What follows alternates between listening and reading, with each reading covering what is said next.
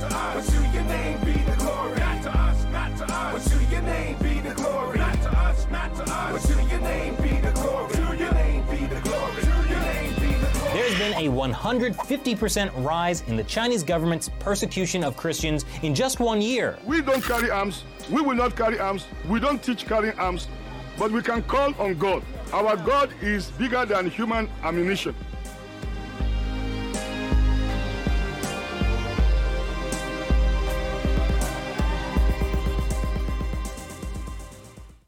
Hey, what's going on, everybody? Welcome back to the Fifth Seal, episode 39. I'm your host, Norm the Master's Dog Dunham, aka the Evangelical Norm. So, the Fifth Seal is a podcast I've been doing for about 10 years now um, to bring awareness to the persecuted church around the world. It started out as Persecuted Church Awareness Month. I did every day through the month of November counted down the top 30 countries on Open Doors USA, Open Doors USA's. I'll learn how to talk sooner or later. Open Doors USA's uh, World Watch list, counting down from 30 to number one. And then a couple years back, I expanded it out to change the name to the Fifth Seal, uh, and expanded it to do all year long, twice a month, from January to October uh, counting down from 50 to 31 on the World Watch list. And then again, November being Persecuted Church Awareness Month because I decided to make it that. Um, I count down again from 30 to number one throughout the month every day uh, in November. And so it is a countdown. That is why the episode numbers go backwards. Last week was episode 40. This week is 39. Next week will be 38, and so on. So just to avoid any confusion, you're not uh, losing your mind. We are actually counting down, and the episode numbers go backwards. So, all that being said, a little history on what the podcast is about. It is Wednesday, June 23rd, and this is our update on the persecuted church around the world. This is from persecution.org custody of a 13 year old Christian girl awarded to 30 year old Muslim man in Pakistan.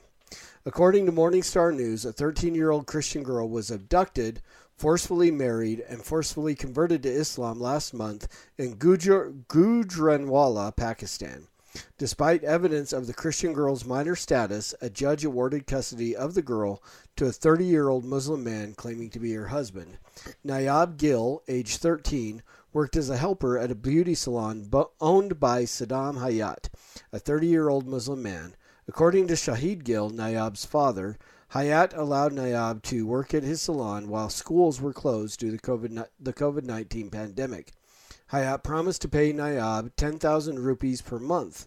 However, Hayat stopped paying Nayab after several months. On May 20th, Nayab went missing. Gill and his wife went to Hayat's home in search for Nayab, but Hayat's wife and children claimed he was not home. Later in the day, however, Hayat contacted the Christian couple and helped them search for their missing daughter. According to Morningstar News, Hayat even helped Nayab's mother fill out a missing person report. However, Hayat convinced Nayab's mother not to mention that Nayab worked for him or that he used to take her to and from the beauty salon. Quote, My wife unknowingly trusted him and wrote what he told her to write in the application, unquote, Gill told Morningstar News. Quote, on May 26, we were informed by the police that Nayab was in the Darul, Darul Aman women's shelter since May 21st. In an application submitted to a magistrate's court, Nayab claims she had willful, willfully converted to Islam a month ago and her life was at risk from her Christian family, unquote. According to this application, Nayab also claimed to be 19 years old, and an Islamic marriage certificate was registered on May 20th, claiming she had married Hayat. Nayab's family was able to meet with Nayab on May 26th in the women's shelter. During this visit, Nayab reportedly told her grandmother she wanted to return home and was willing to state this in an application to the court. Morningstar News reports that the family was forcefully driven away from the women's shelter by police and Hayat after they were informed of the family's presence by the shelter's staff. On May 27th, Nayab appeared in court and reiter- reiterated her initial statement, claiming she was 19 years old and had converted to Islam of her own free will. Quote, We told the judge that she was lying about her age under duress she had bruises on her face, and her eyes were also red, which should have caught the judge's attention, but he ignored it, unquote, Gill told Morning Star News. Nayab's parents presented official documents proving Nayab was born on October 16, 2007. The judge, however, ignored this evidence and awarded custody of Nayab to Hayat. Quote, the family the judge accepted Nayab's request to be allowed to leave the Darul Aman with Hayat's family, unquote. Gill told Morning Star News. Quote, there was nothing we could do to stop her. My mother collapsed in the courtroom as soon as the judge gave his order, unquote. According to a 2014 study by the Movement for Solidarity and Peace, Pakistan, as many as 1,000 Christian and Hindu women and girls are abducted, forceful, are abducted forcefully married, and forcefully converted to Islam every year. Many victims are minors taken from their families, sexually assaulted, married to an assailant, and held in captivity justified by falsified marriage and conversion documents. Violence and threats are used to compel victims to make statements in court supporting their captors. So, again, this is all uh, we've we've seen many of these stories over the last couple of years. Um, all the the same young Christian girl kidnapped by a Muslim man, forced to marry, uh, threatened, and uh, basically the courts allow this to happen, turning a blind eye to evidence um, of their age, of their minor status, because technically they cannot convert or marry as a minor. And um, the courts ignore that many times because of the Sharia law that is in place and the um, preference given to Muslims over Christians in that area. So please pray, pray for Nayab uh, Gill and her family. Pray that the, the courts will be overturned and that she will be returned home uh, to her family uh, soon. And that brings us to our World Watch list for today, which is number 39, Brunei. So the source of uh, persecution in Brunei, a little bit of, well, let me back up a second. A little bit of other information. The region is in Asia. The persecution type is dictatorial paranoia. The main religion is Islam. The persecution level is very high. Population of Brunei is about 445,000, of which about 52, roughly 11 12% are Christian. The government is an absolute monarchy, and the leader is Sultan Hassanal Bolkiah. What does persecution look like for Christians in Brunei? In Brunei, leaving Islam for another religion is illegal, so converts from Islam who follow Jesus encounter significant persecution from both local and national sources. Converts can be disowned by their families and forced to divorce their spouse and to leave the family home. Married converts to Christianity from Islam also lose custody of their children. Non traditional Christian communities cannot be registered as churches and instead usually have to be registered as companies, organizations, or family centers. So they are treated as secular businesses, business entities and are required to annually submit their financial and operational reports to the government. Every level of society in Brunei is affected by the continuing introduction of Sharia law. The full implementation of Sharia law in 2019 raised international concern for what would what it would mean for Brunei, and even a year later, the meaning of the law for Christians is still somewhat unclear, though it seems to generally not have been implemented against Christians. What has changed in Brunei? Brunei's rank on the 2021 World Watch list is two spots lower than it was on last year's list, and yet persecution annually rose slightly in this tiny kingdom. Pressure increased in most areas of life for Christians, even though overt violence remains a remote risk for most followers of Jesus. Of Jesus, many feel intense discrimination and abuse. Who is vulnerable to persecution? Since the kingdom is so small, there are no real geographic differences or any kind of rural urban split for persecution. Converts from Islam are particularly targeted, especially because they are breaking the law. They can have their rights denied and sometimes prefer to go abroad rather than live in where they experience constant and strong pressure. So, prayer points for Brunei. The believers of Brunei face many challenges in living out their faith for Christ. The many Islamic laws in the country have been squeezing the church for decades, making it ineffective for the advancement of the kingdom of God. Pray that God will break that squeeze and release his church to be a blessing to this nation.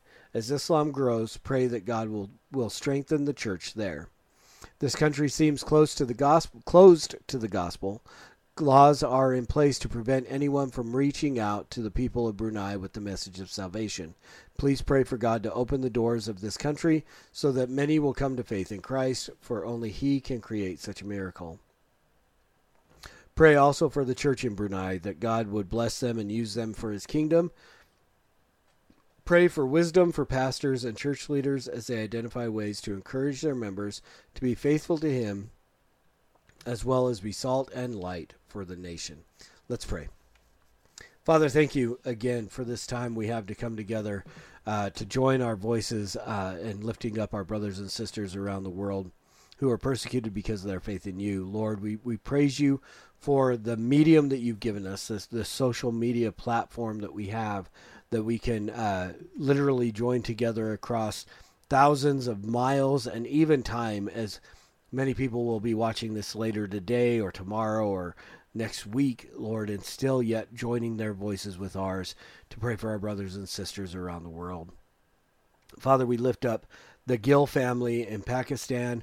We pray for Nayab uh, and that, that she would be released to be returned home, um, that you would uh, intervene with the courts and with her captors, and that, that you would, God, even use the gospel and her testimony of her faith in you to draw them to yourself, that they would repent, put their faith in you, and release her to her home and to her parents.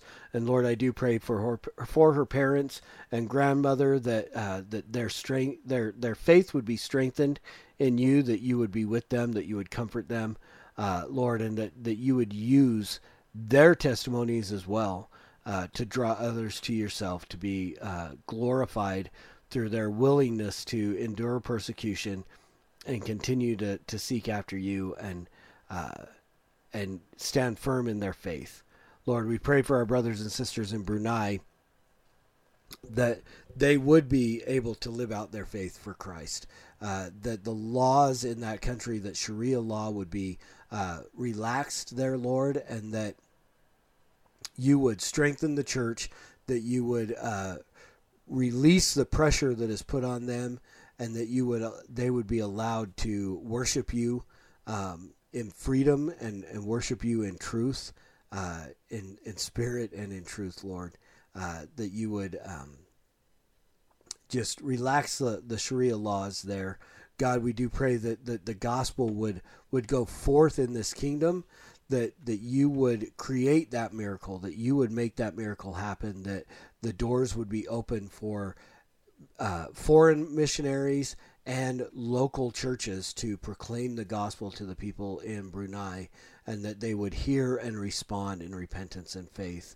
And Lord, we also pray that, that you would use the church in that uh, in that that nation, in that kingdom, Lord, that the pastors and church leaders would be raised up and uh, and discipled and uh, increase in their maturity and their knowledge of your word and their ability to edify the saints that are there and that you would just be glorified through the preaching of the word, through the, the spreading of the gospel, and through the strengthening of your saints in this in the kingdom of Brunei, Lord, and that you would we pray for the the the king, the the sultan there, uh, that you would even reach out to him, Lord, that your Holy Spirit would convict him of his sin, that he would turn to you in repentance and faith, and that the Sharia law that that prevails in that land would be overturned uh, for more fair and, and democratic laws uh, in that area, Lord. And that in all of this, that you would be glorified because it is in your name and for your glory that we pray, Jesus.